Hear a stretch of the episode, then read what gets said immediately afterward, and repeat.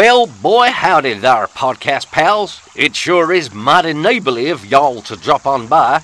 Why not sit a while out here on the porch and grab yourself a cold one out of that there cooler, I'll tell you what. Or, should you prefer, what's up, yous guys? Yous want to hang out here until it's time to get out and play a bit of stickball? After that, we could grab a slice, or maybe a bagel and a schmear, you big jabrones. Now, you might be wondering as to what this subpartridgean display of admittedly top drawer dialect work is all about, and I don't blame you. Well, quite apart from demonstrating both a mastery of accents from around the world and an availability for any amount of lucrative voice acting gigs, it's because this week, Arkham and myself are delighted to learn, following a perusal of some in depth analytics, that around 25% of our downloads come from the United States. That's right, cats and kittens. We're going global, and we couldn't be in finer spirits about it.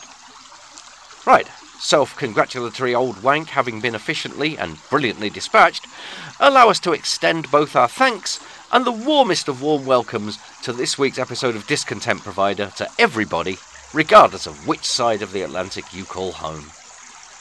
Should you be new to these seances, and if we haven't picked up a few newbies, then joining Twitter was an even more depressing and pointless waste of time than I feared it would be, Discontent Provider is a weekly reminder to this sad and weary world that we've had it up to here with its nonsense, and that if it doesn't buck up its ideas instanter, it'll be sent to bed without any dinner. All are welcome, as although we can't claim to be entirely unbiased, the aim of these rambles is to be reasonably impartial, to treat everybody with at least a basic level of decency, and not get all worked up and resort to childish abuse unless it's absolutely necessary. Naturally, uh, these courtesies extend only to ordinary punters, of course. The uh, atavistically greedy fuck stumps, the pathologically disingenuous shit shaggers, and the abysmal abuse of carbon that represents the ruling class around the world are generally fair game. And, but of course, it is to said ruling class that our attention must, perforce, be turned this week. And I can't emphasize the word ruling enough here. We are, much as it pains us, obliged by a duty of topicality to discuss the absolute tip top Mac Daddy of ruling classes this week, to wit, royalty. You know, in the general run of things, I don't give a great deal of thought to the cavalcade of genetic recessivism and uh, well bred bloodlust that currently traffics under the name Windsor. I would imagine that it goes without saying that uh, I'm not at all keen on the absurd cadre of living theme park mannequins, nor the appalling sanctification of privilege and know your placery for which they stand. Should anyone ask, of course, I'll say as much, and, and might well mount as, as spirited and detailed a defence of my views as my limited and unpolished powers of self expression allows. Should a petition calling for a referendum on the subject cross my desk, I'll gladly sign it too. For the most part, though, I just really can't be bothered with keeping track of the turgid media stream of gossip, speculation, and sycophantic celebration that unendingly flows through the world like a weed choked river Styx in which all hope of collective self worth is doomed to drown, choking and gasping as cloying adoration fills every little alveolus of its spiritual lungs. Oh, my word, cats and kittens. I don't know if the International Podcast Awards bods uh, dish out trophies for most tortured and needlessly elaborate metaphor, but if it does, I'm full deaf hurling my fancy hat into the ring, and you can bet that sweet little bippy of yours on that. Anyway, as I say, uh, as a rule, I'm inclined to disapprove of the grisly charade on general and well founded principles, but uh, at something of a remove. Like everything else horrid, pointless, and ultimately harmful to the public good wars, the excesses of late stage capitalism, and religious bigotry it, it's there, it's going on, and until something can realistically be done to end it, beyond occasionally growling from here in our happy place, or making undue fun of the appearance of the pearls and perm encrusted weirdos that pop up on telly as royal experts from time to time, I, I leave ill enough alone.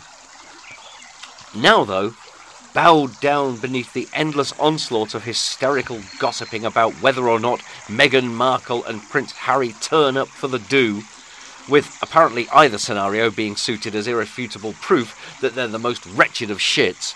The uh, prospect of Oceanian hordes chanting a spurious oath of allegiance hanging over us all like a portly, sweat drenched younger son about to mount a freshly trafficked teenager and seemingly every TV show imaginable rushing to explore even the most trivial aspects of the coronation in pitiless detail, I suppose that we might as well weigh in. Really, though, incredible detail. Positively forensic, in fact. Did you know, for example, that the ampullae that holds the anointing goop is modelled upon one given to Thomas à Becket in a dream by the Virgin Mary? I damn well didn't, but now I do.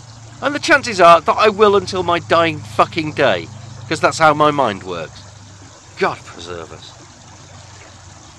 Anyway, the most uh, concerning uh, aspect of the Forelock Tugathon is almost certainly the ease with which the authorities will be able to hammer the uh, coffin containing the much abused corpse of our rights even more irrevocably closed. Just in time for the bun fight, the government have rushed through their Public Order Act to ensure that anybody doing anything more than quietly booing under their breath within a 30 mile radius of Westminster Abbey can be nicked and probably trotted off to join the homeless in whatever holding facilities the old bill have available. Needless to say, the popular press and the populist populace are lapping this shit up. Already incensed by the seditious, Britain hating antics of XR, Just Stop Oil, and Animal Rising, and, of course, the Royal College of Nurses, their appetite for draconian measures against protesters uh, means that, as I think we touched upon uh, recently, uh, very few of them are asking how it might affect them further down the track. The important thing, the right thing, the British thing is that no filthy, ill tempered layabouts are going to mar the spectacle of an old man sitting in a chair while other old men in elaborate frocks oil him up, prior to putting his dead mother's hat on his head. A timeless display of pageantry that is in no way weird. No, it isn't. No, you're weird. Yeah. Mind you, even if any were inclined to cavil at these measures, the uh, apprehension of a cove who was chucking shotgun shells into the ground at Buck House at the start of the week will have dispelled them those doubts PDQ. Now, I'm not one for calling every little thing a false flag. There are people who are much better at that than I could ever hope to be, and it's going great for Alex Jones, don't you know? So I, I won't start now. After all, the idea of somebody having enough loose screws to make this sort of thing look like a decent wheeze is far from being implausible. His arrest, though, along with the controlled explosion of his, quote, suspicious bag, unquote, has been a godsend for the Met, whose reputation, I need hardly point out, has recently been Fosbury flopping under a snake's tummy of late.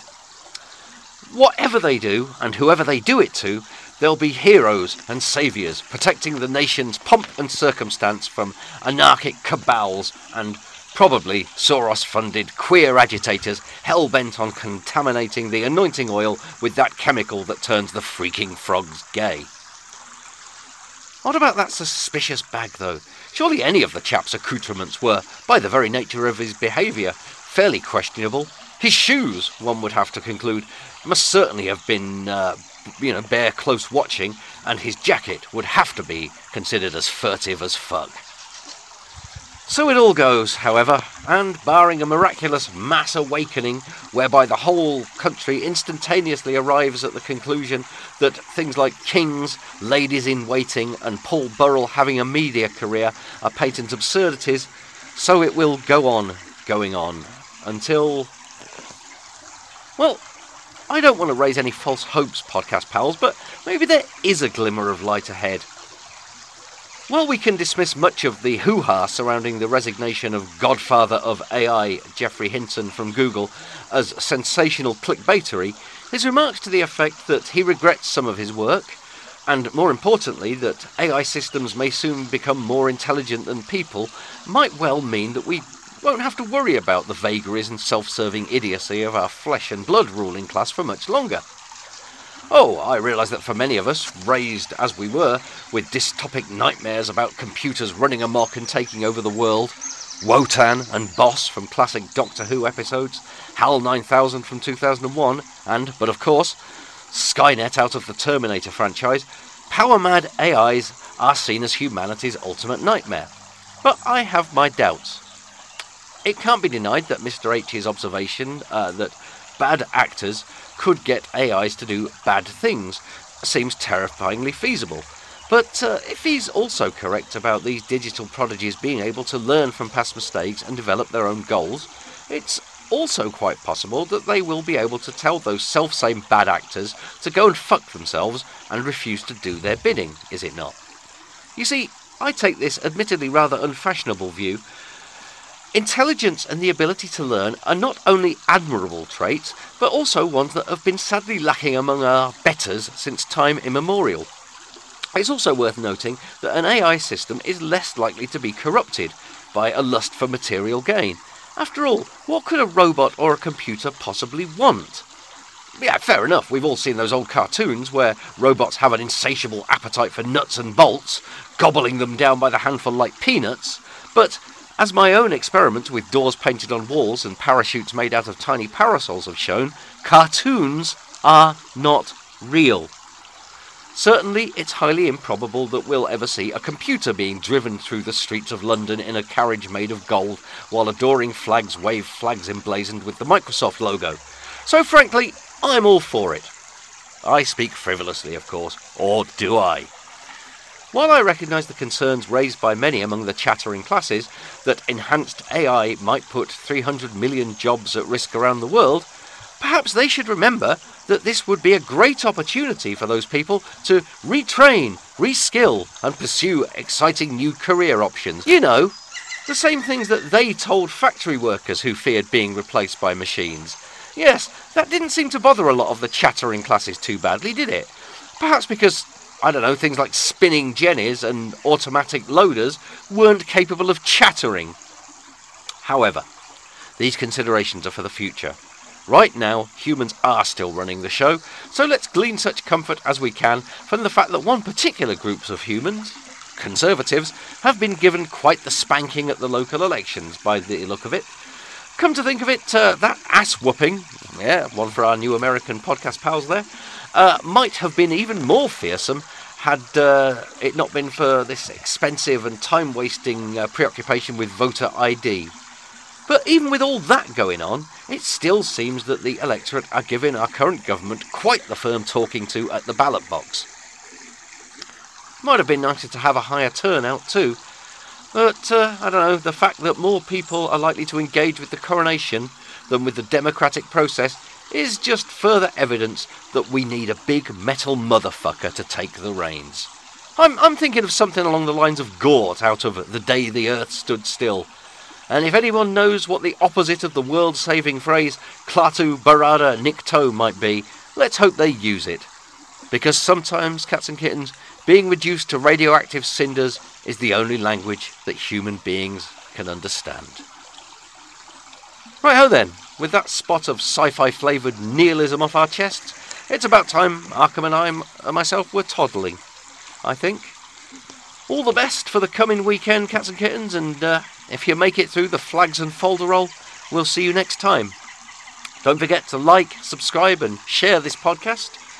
Uh, nor forget that the views expressed in it are simply my opinions and should be used for entertainment purposes only. The song at the end is almost upon us, so for Arkham, the black and white dog, and myself, the silver fox, cheerio!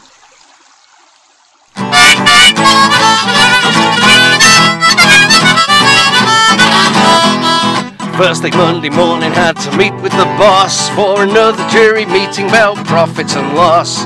I knocked on the door, a voice said, Come on in. I was expecting Mr. Smithers, but it sure wasn't him. Same office, same desk, but no executive toys. No picture of his wife and the two little boys. In the chair sat some kind of robotic guy. You can bet your ass I didn't believe my eyes. He clicked some word and said, engaging welcome mode. I am a dynamic administration node. He really seemed quite friendly for a big metal man. And he said, if it helps at all, just call me Dan.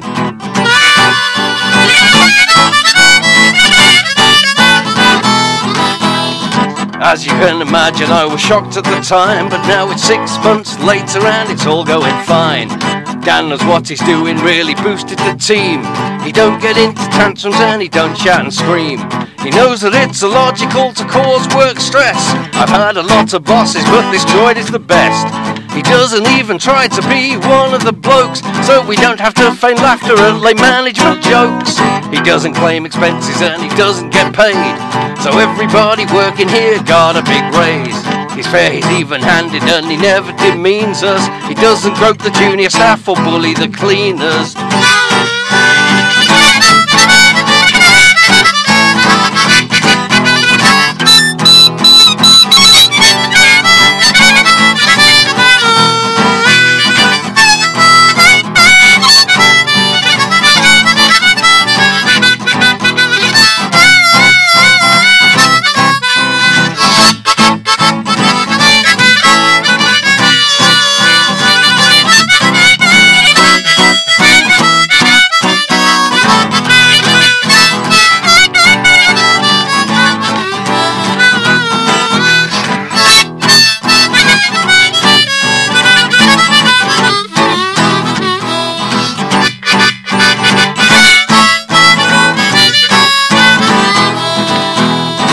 He got me to his office and confided to me that he was thinking about standing as an MP.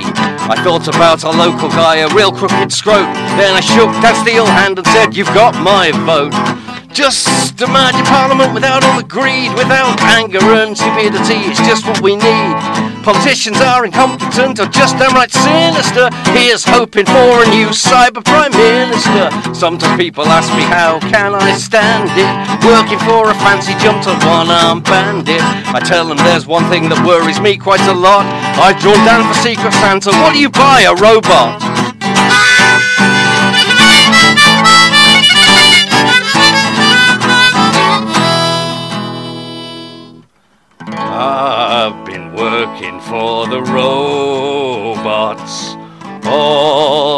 Live long day.